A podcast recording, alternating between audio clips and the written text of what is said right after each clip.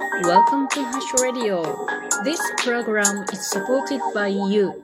ハッシュです。今日はちょっと時間がないからね、バババッと話していこうかと思いますが、一応皆さんお元気ですか？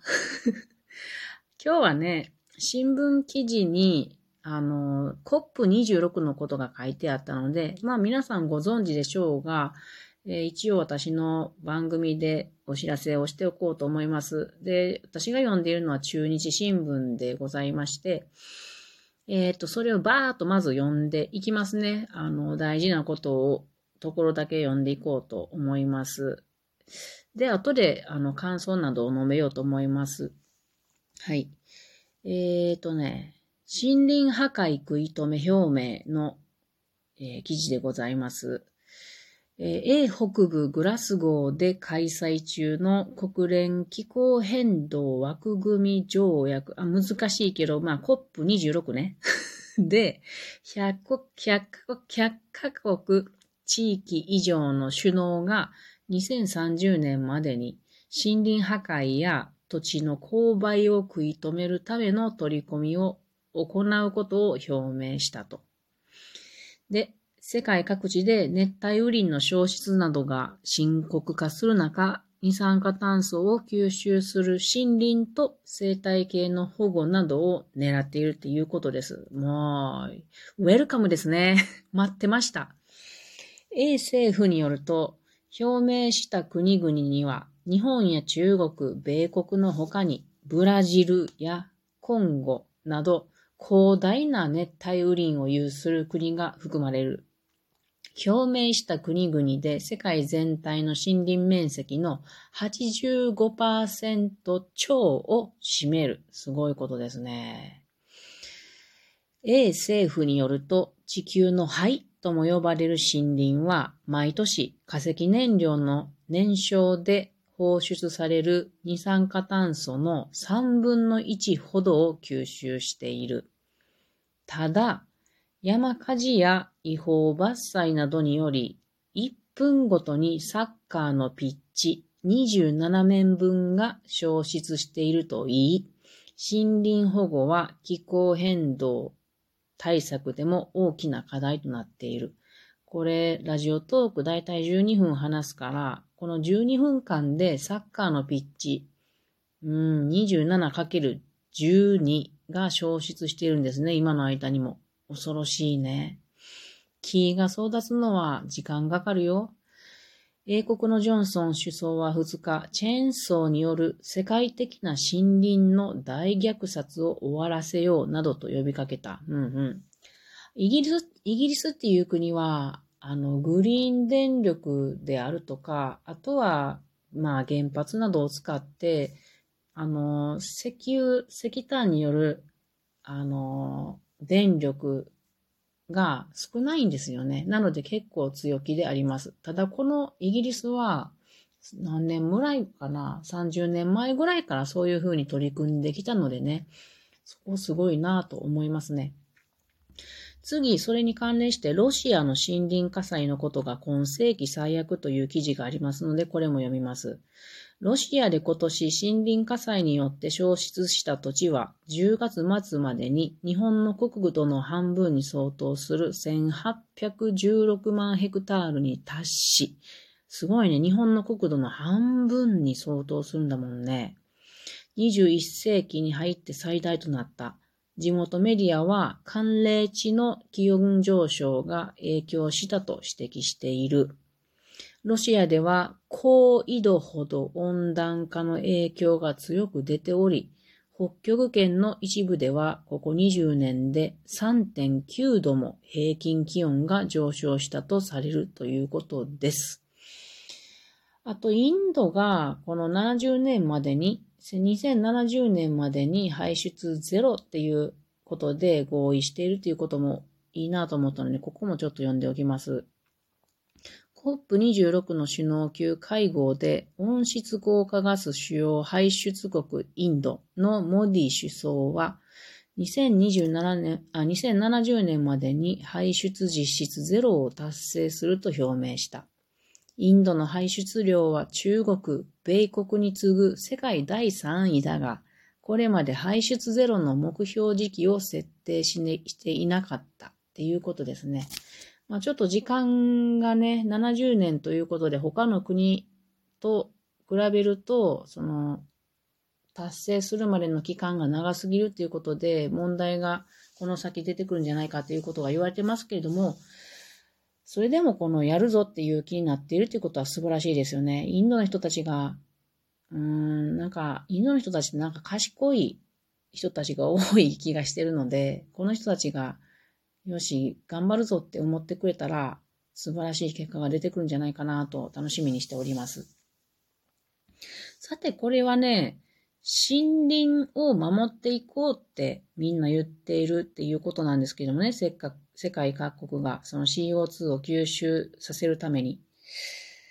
だけれども、これはすごくいいことなんですけれども、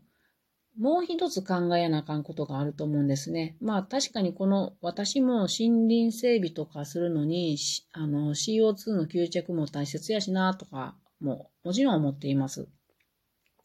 だけれども、やっぱり一番大切のは CO2 を出さないっていうことですね。で、えー、っと、この人間の活動によってこう CO2 がいっぱい出されるのを、だいたい森林っていうのは30%吸収するっていうことなんですよね。だけれども、あの森林が吸収するものをグリーンカーボンって言うんですね。で、地球には、地球っていうのは、えー、陸地っていうのは3割なんですよね。残りの7割っていうのは海なんですよね。で、海っていうのも大切っていうことを皆さんにお伝えしていこうと思います。実は、海の方が CO2 吸収率っていうのは高いんですよね。7割あるんです。3割の陸地の森林も大事やけれど、7割の海の CO2 吸収率っていうのも大切にしていかなければいけないなっていうことなんですよね。先ほどこの森林が吸着する CO2 のことをグリーンカーボンと言いましたけども、えっ、ー、と、海の、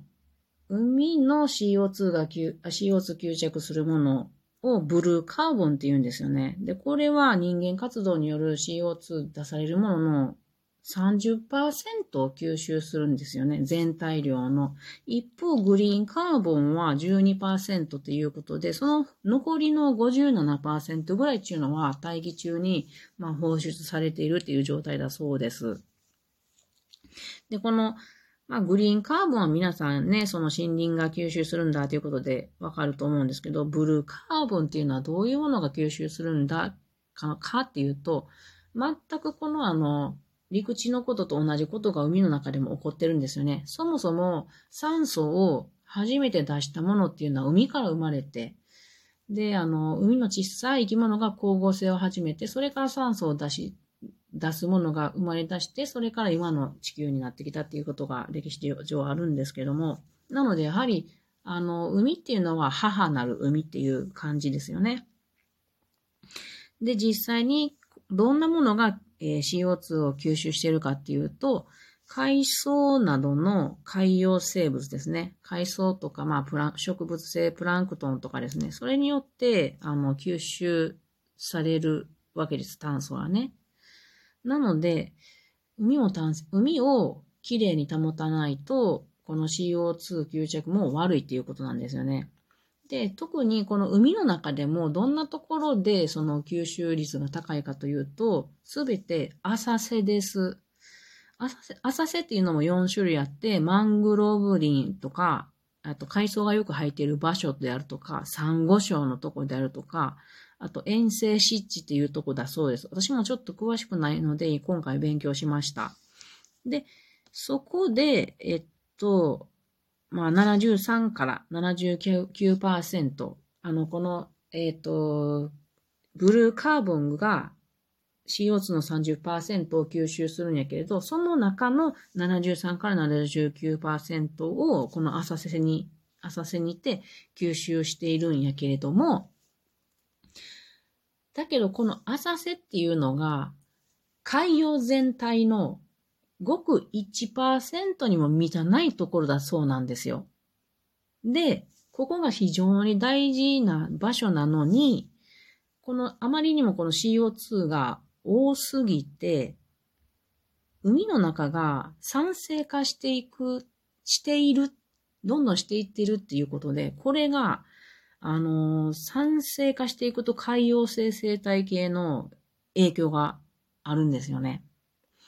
で、これが進んでいるので、あの、酸素不足に海の海の中がなっていくから、この海の中の生き物たちが息苦しい、生きるのが難しくなってくる。で、先ほど言ったように、サンゴ礁なんて、あの、浅瀬で吸収、CO2 を吸収してくれるとこなので、だけども、この酸性、海の中の酸性化が進んでいくと、サンゴも生きていくのは難しくて、たくさん死んでいってしまうっていう現状があるということです。なので、今、森林大切にしようって言ってるのは、まず一歩。その先に、森林をきれいにしたら、海もきれいになっていくと思いますので、あの、森林プラス海を大切にしていきたいなっていうことを、この記事を読んで思いました。はい。それでは皆さん、またね。聞いてくださってありがとうございます。